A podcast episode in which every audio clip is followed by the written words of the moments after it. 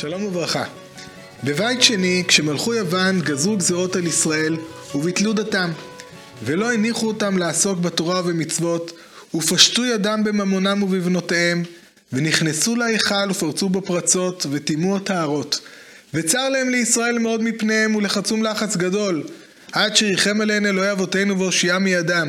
וגברו בני חשמונה הכהנים הגדולים והרגום, והושיעו ישראל מידם, והעמידו מלך מן הכהנים, וחזרה מלכות לישראל יתר על 200 שנים עד החורבן השני.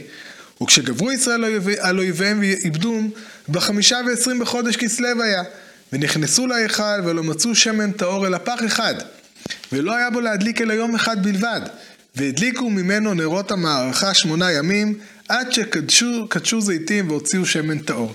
במילים האלה פותח לנו מורה הדורות הרמב"ם את הלכות חנוכה. יש פה דבר מאוד מאוד מעניין. רבותינו זיכרונם לברכה, כשעסקו בחג חנוכה, הם העמידו את חג חנוכה אך ורק סביב נס פח השמן. אין לנו אזכור לא על הקרבות, לא על שום דבר שנספח לדברים האלה. הרמב"ם לעומת זאת, שהוא פותח את הלכות חנוכה, הוא פותח בעניין שחזרה המלכות לישראל יתר על 200 שנה. הרמב"ם רואה בחזרת המלכות לישראל דבר בעל ערך מאוד מאוד מאוד מאוד גדול. ולא פעם שלמדנו עם מורי ורבי, הרב רבינוביץ זכר צדיק לברכה, ראש הישיבה, שלמדנו ועסקנו בענייני חנוכה, הוא תמיד הדגיש את הנקודה הזו, שחזרה מלכות על ישראל יתר על 200 שנה, ולמרות שהמלכות הזו לא הייתה מלכות אידיאלית, למרות שהיה הרבה מאוד פעמים קרבות, והיה מתח מאוד מאוד גדול בין החלקים השונים בעם ישראל, למרות שהשליטים לא תמיד היו צדיקים גדולים, ולמרות שהכהונה הגדולה לא תמיד הייתה כהונה גדולה כל כך מוצלחת, וכזו שאנחנו מצפים לראות. למרות כל הדברים האלה, עצם חזרת המלכות לישראל היא בעלת ערך מאוד מאוד גדול ומשמעותי. תקופת החשמונאים לא זכתה לכבוד גדול ולמקום משמעותי בתוך התודעה היהודית לדורותיה. מתתיהו עצמו מוזכר כמה וכמה פעמים, מתתיהו מוזכר, בניו לעומת זאת, יהודה, יונתן, שמעון, בוודאי אלעזר ויוחנן, הם לא הוזכרו בכלל בשמות שלהם בתוך הספרות התלמודית ובספרות התנאים, לא הוזכרו בשמות שלהם. אפילו ניקח לדוגמה באחד מן הקרבות שמוזכר, אחד מקרבות יהודה שמוזכר במגילת תענית, הוא מופיע גם בירושלמי, ושם הביטוי הוא ויצא אחד משל חשמונאי. למרות שמדובר פה על ניצחון של יהודה המכבי, שהיה המנהיג, השליט, שר הצבא, הדבר הזה הוא מעורר תמיהה מאוד מאוד גדולה, העניין שלא מוזכרים בני החשמונאים, וכל התקופה הזו לא מתוארת באופן רחב אצל חז"ל, עד כדי כך שהיה ויכוח מאוד מאוד מאוד גדול בין חוקרים ואנשי הגות, סביב השאלה, השכיחה אומה וחכמיה את החשמונאים, זה שם של מאמר של גדליה אלון, שעוסק בדיוק בנקודה הזו, כי באמת הדבר הזה הוא מאוד מאוד תמוה. כמו שאמרנו, רבותינו זיכרונם לברכה העמידו את כל חג חנוכה סביב העניין של נס פח השמן, זהו הדבר המרכזי. הדבר השתנה עם תחילת הציונות, וברגע שהתחיל העניין של הלאומיות היהודית והצבא היהודי, שאז תקופת החשמונאים וההיסטוריה שלהם והקרבות שלהם זכו לעדנה מאוד גדולה, הם תפסו מקום מאוד מאוד משמעותי, ועוד נדבר על העניין הזה. בסדרת השיעורים הקרובה שנתבקשתי להעביר, אנחנו נעסוק בתולדות של תולדות ימי החשמונאים. אנחנו נעסוק בקצרה, אפשר להעביר על הדברים האלה סדרות ארוכות ועם הרבה מאוד פרטים והרבה מאוד השערות וכל מיני מחקרים שנכתבו סביב התקופה הזו. אנחנו ננסה לתמצת את הדברים האלה ולזכור בגדול את התקופה הזו עם המרכיבים שלה ועם כל מיני היבטים שונים שעולים מתוך התקופה הזו. צריך לציין שבסופו של דבר החומר ההיסטורי שיש לנו לתקופה הזו הוא מאוד מאוד מצומצם. הדבר המרכזי, החומר המרכזי, זה אלו ספרי המכבים, מכבים א', מכבים ב', ספרים שיצאו בשנים האחרונות במהדורות מאוד מאוד טובות. יוסף בן מתתיהו, יש בפניו את ספרי המכבים, זהו המקור המרכזי שהוא מתאר בקדמוניות היהודים את התקופה הזו. יש לנו אזכורים מסוימים אצל רבותינו זיכרונם לברכה, כמו שאמרתי כבר קודם, מועטים ביותר. מגילת תענית, ניתן ללמוד ממנה כמה וכמה דברים. יש מגילת אנטיוכוס, שזו מגילה שנכתבה בתקופה הרבה יותר מאוחרת, בתקופת הגאונים, ובסופו של דבר המידע שיש לנו על התקופה הזו נשען בעיקרו על ספרי המכבים. והדבר הזה הוא מגביל אותנו. היכולת שלנו ללמוד את הדברים היא אך ורק להסתמך על ספרי המכבים. הרבה מאוד מחקר שנכתב סביב התקופה הזו ועל סביב הקרבות יהודה המכבי, אין בפניו דברים אחרים מאשר המכבים, והרבה מאוד פעמים ההשערות שמה והאג'נדות של הכותבים, הם מתגברים על המידע הבסיסי שיש בידינו. אנחנו נשתדל להיצמד כאמור לספרי החשמונאים, ספרי המכבים, יש כאלה שקוראו את זה החשמונאים,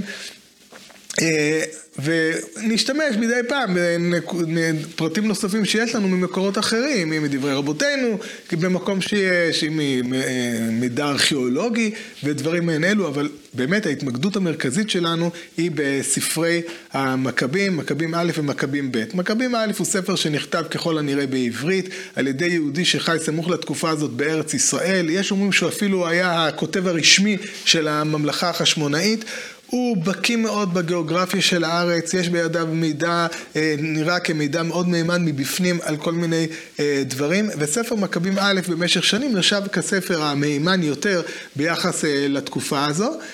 ספר מכבים ב' נכתב במצרים, אחרי התקופה הזו הוא קיצור של ספר יותר גדול, בעצם של 5 ספרים של יסון איש קיריני, והוא כבר מקבל את הדברים בכלי שני, הוא לא בקיא בגיאוגרפיה של הארץ, הוא נוטה לתאר את הדברים בצורה מאוד ציורית, אבל מבחינת הפרטים הוא נחשב פחות מהימן במשך דורות. נציין שבעת האחרונה לאט לאט הוא כן מקבל מקום יותר משמעותי, ויש כמה תחומים שבהם נראה שהמידע שיש לו ומה שהוא מתאר הוא יותר מהימן אפילו ממה שיש בספר מכבים א'. אנחנו נשתמש בשניהם וככה נזכור את הדברים. אז בואו נתחיל. מאיפה מתחילים? זאת השאלה הגדולה. אני בוחר להתחיל מאיפה שמסתיים התנ"ך. התנ"ך מסתיים למעשה בתקופת נחמיה. התנ"ך המתוארך מסתיים בתקופת נחמיה, מדובר על 150 לפני הספירה, וזו התמונה האחרונה שיש בידינו, זו תמונתו של נחמיה, שמתמנה להיות פה לפך בארץ יהודה בממלכה הפרסית. הממלכה הפרסית ששלטה אז בכל האזור של המזרח התיכון, ובכלל מאוד ובעד כוש, כמו שאנחנו רואים אצל אחשוורוש, היא ממלכה מאוד מאוד מסודרת, מחולקת לסטרפיות, שזה נציבויות, אזורים שלמים, בתוכם יש מדינות, בראש הסטרפיות יש את החשדר פנים, מוכר לנו ממגילת אסתר, והממלכה מאוד מאוד מסודרת, מעלים מיסים למלך, בסופו של דבר מבחינה דתית, יש אוטונומיה, בגדול האנשים מורשים להתנהל על פי הדתות שלהם, הדת הפרסית היא לא דת שהיא שלטת, וזה מה שאנחנו מכירים מספר עזרא ונחמיה. יש אלו קרבות מקומיים, כן? בספר עזרא ונחמיה זה מאוד בולט, אבל בגדול הממלכה הפרסית זו ההתנהלות שלה, וזו התמונה שאנחנו רואים בסוף ימי נחמיה. ומכאן יש לנו תקופה שאנחנו לא יודעים הרבה מה קרה בתקופה הזו, קצת איזשהו חור שחור בהיסטוריה של עם ישראל, קצת אפשר ללמוד מכל מיני דברים, אבל אין לנו תיעוד היסטורי מדוקדק של התקופה, ומשם אנחנו מגיעים למעשה לתקופת החשמונאים. ומה אנחנו רואים בתקופת החשמונאים? אחד הדברים המשמעותיים ביותר, טרום תקופת החשמונאים ליתר דיוק, מהרגע שיש לנו תיעוד מספרי החשמונאים, אנחנו יכולים לראות תופעה אחת שראשיתה בימי נחמיה, אנחנו יכולים לראות שקיעים שלה בספר מלאכי, שהוא נחשב לספר אפילו אחרי נחמיה, למרות שהוא לא מתאר איזושהי תקופה היסטורית ברורה, ובעוד כל מיני מקורות. התופעה שאנחנו רואים זה העלייה של מעמד הכהונה הגדולה, ואני אסביר את הנקודה הזו. בימי בית ראשון, בכל תקופת המלכים, תמיד יש לנו שני גורמים. האמת, מאז משה רבנו. יש לנו את השליט, את המנהיג, המוביל, שהוא אחראי על ההיבטים החברתיים, המדיניים, וזה משה, ולידו יש את איש הכהונה הגדולה, שהוא אחראי על הצדדים, נקרא להם הדתיים. אצל משה ואהרון זה פחות בולט, אבל אחרי זה הרבה יותר בולט. יש את הכהונה הגדולה. הדבר ככה ממשיך בכל תקופת ימי בית ראשון. יש לנו את המלך, לידו יש נביא, שהוא סוג של יועץ, חיבור לקדוש ברוך הוא, ויש לנו את הכהן. הכהן יש לו תפקיד בקודש, הוא אחראי על בית המקדש, על ענייני הקורבנות ועבודת המקדש, על כל היבטיה. הדבר הזה ממשיך גם בראשית ימי בית שני, ששבצר מגיע לפה בראשית שיבת ציון, או אחרי זה זרובבל בן שאלתיאל, יש לידם את יהושע הכהן הגדול. בתקופה שלאחר מכן אנחנו לאט לאט מתחילים לראות את העלייה של הכהונה הגדולה, ומה שאנחנו יכולים לראות בתחילת תקופת החשמונאים, המבט שיש לנו הוא שונה לחלוטין. יש למעשה רק כהונה גדולה.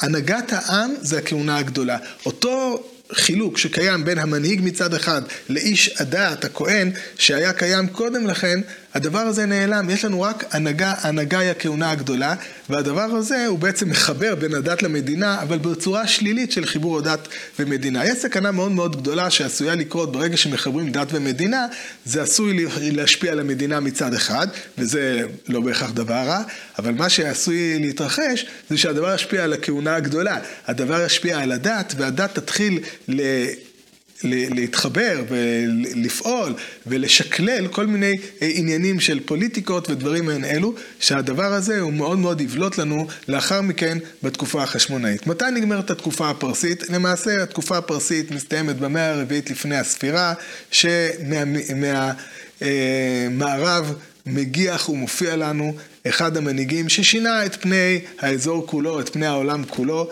אלכסנדר מוקדון. אלכסנדר מוקדון עלה לשלטון במוקדוניה בעקבות רצחו של אביו בשנת 336 לפני הספירה. הוא לאט לאט מתחיל להשתלט על יוון ועוד, ולאט לאט הוא מתחיל ללכת למזרחה, ובסופו של דבר בשנת 332 לפני הספירה, אלכסנדר מוקדון משתלט על הממלכה הפרסית, הוא מביס את מלך פרס, לוקח אותו ואת משפחתו בשבי, לאחר מכן הוא גם מתחתן עם ביתו של המלך דריווש השלישי, מלך פרס, והוא מתחיל להשתלט על כל העולם הקדום, מגיע עד להודו, מהודו ועד כוש, כובש את ארץ ישראל ואת מצרים, את כל הממלכה הפרסית ואפילו מעבר לממלכה הזו. אלכסנדר הוא דמות מאוד מאוד מעניינת. אבא שלו פיליפוס, שהוא היה צעיר, לקח מורה די טוב, כך מקובל, שילמד אותו. המורה הזה נקרא אריסטו. אריסטו, הפילוסוף הגדול, הוא היה המורה של אלכסנדר מוקדון, עד שהגיעו לגיל 16 ועד שהוא התחיל להיכנס לצבא, ואלכסנדר הוא אדם משכיל. אלכסנדר הוא מאמין ברב תרבותיות, הוא מנסה ללמוד הרבה מאוד דברים, גם מהתרבויות שהוא כובש אותם, והוא מאמין בזה שניתן לתת לאנשים להמשיך את התרבות שלהם, ולאט לאט לחבר אותה ולחבר אותם אל התרבות ההלניסטית, שהוא הולך ומפיץ בכל רחבי ממלכתו. היחס שלו ליהודים היה יחס טוב. אנחנו יכולים לראות, על פי מה שמסופר לנו אצל רבותינו זכרונם לברכה, והדברים האלה הם גם מובאים אצל יוסף בן מתתיהו לאחר מכן, שאלכסנדר היה טוב ליהודים, הוא האמין כאמור בחופש דת, ולא חשב שצריך לדכא כל מיני תרבויות שונות. בהתחלה, שהוא רצה להיעזר ביהודים, על פי מה שמופיע לנו במקורות, במקרה הזה אצל יוסף בן מתתיהו, לפי מה שמופיע לנו במקורות, היהודים לא כל כך רצו לעזור לו, בגלל שהם היו מאוד מאוד נאמנים למלך פרס, והם ראו שבזה בגידה אם הם יעזרו לאלכסנדר מוקדון. ואחרי שהוא כובש את מצרים בדרך חזרה, על פי המסופר במסורת שלנו, הוא מגיע ורוצה להגיע לירושלים, והדבר הזה הוא מתחיל בתור איזה אירוע שעשוי להיות מאוד מאוד מסוכן. אולי נקרא מתוך הגמרא במסכת יומא את הדברים. זה נקוח מתוך מגילת תענית, והובא בגמרא. ב-25 בטבת, יום הר גריזימו, דלא למספד, יום שביקשו קוטיים את בית אלוהינו מאלכסנדרוס מוקדון להחריבו, ונתנו להם, כן, אלכסנדר מוקדון התיר להם להחריב את בית המקדש. באו והודיעו את שמעון הצדיק. שמעון הצדיק הוא היה משערי כנסת הגדולה. כל התקופה הפרסית היא התקופה של אנשי כנסת הגדולה. שמעון הצדיק הוא היה הכהן הגדול, והוא היה משערי כנסת הגדולה. שימו לב, מי הולך לפגוש את אלכסנדר? הכהן הגדול. כמו שאמרנו, המנהיגות לכל היבטיה, זה עכשיו המנהיגות, זה הכהונה הגדולה, הכהונה והכהונה הגדולה. מה עשה? לבש בגדי כהונה ונתעטף בבגדי כהונה, ומיקירי ישראל עמו ואבוקות של אור בידיהן. וכל הלילה הללו הולכים מצד זה והללו הולכים מצד זה עד שעלה עמוד השחר. כיוון שעלה עמוד השחר, אמר להם, מי הללו? אמרו לו, יהודים שמרדו בך. כיוון שהגיע לאנטיפטרס, זרחה חמה ופגעו זה בזה. כיוון שראה לשמעון הצדיק, ירד ממרכבתו והשתחווה לפניו. אמרו לו, מלך גדול כמותך השתחווה ליהודי זה? אמר להם, דמות דיוקנו של זה מנצחת לפניי בבית מלחמתי. אמר להם, למה באתם? ואז הם מתחילים לשטוח בפניו שהקוטים רוצים להרוס את בית המקדש, ואלכסנדר נותן להם לפגוע בקוטים. אנחנו רואים פה מפגש מאוד מאוד מעניין, שאלכסנדר באמת ראה את דמות דיוקנו של שמעון הצדיק לנגד עיניו, והדבר הזה הוביל ליחס שלו ליהודים. גם במקורות אחרים, בדברי רבותינו, אנחנו יכולים לראות את היחס החיובי של אלכסנדר מוקדון, יש בכל מיני שאלות שהוא שאל במסכת תמיד, מופיע כל מיני שאלות שהוא שאל את חכמי הנגב, 10 שאלות שהוא שאל את חכמי הנגב, יש מופיע במסכת סנהדרין, מופיע ויכוח שם עם תלונה של בני ישמעאל לאלכסנדר עם גביע במסיסה. בסופו של דבר, התמונה שעולה של אלכסנדר כמלך שהוא טוב ליהודים ומאפשר ליהודים להתנהל לפי הדת שלהם והמצוות, זו התמונה עולה מתוך כל כתבי רבותינו זיכרונם לברכה. הכל היה טוב ויפה, באמת שלא ייגמר, אבל העבודה הזו, הדבר הזה השתנה. עבודת המקדש נמשכה כסדרה כל ימי אלכסנדר, והדבר השתנה בשנת 323 לפני הספירה. אלכסנדר הגדול מת, כנראה מהרעלה, הוא בן 33 שנים בלבד, ואחרי זה מתחיל הבלגן בממלכת יוון, ואנחנו מתחילים להתקרב למצוקות ולהתלאות שהיו פה בימי החשמונאים.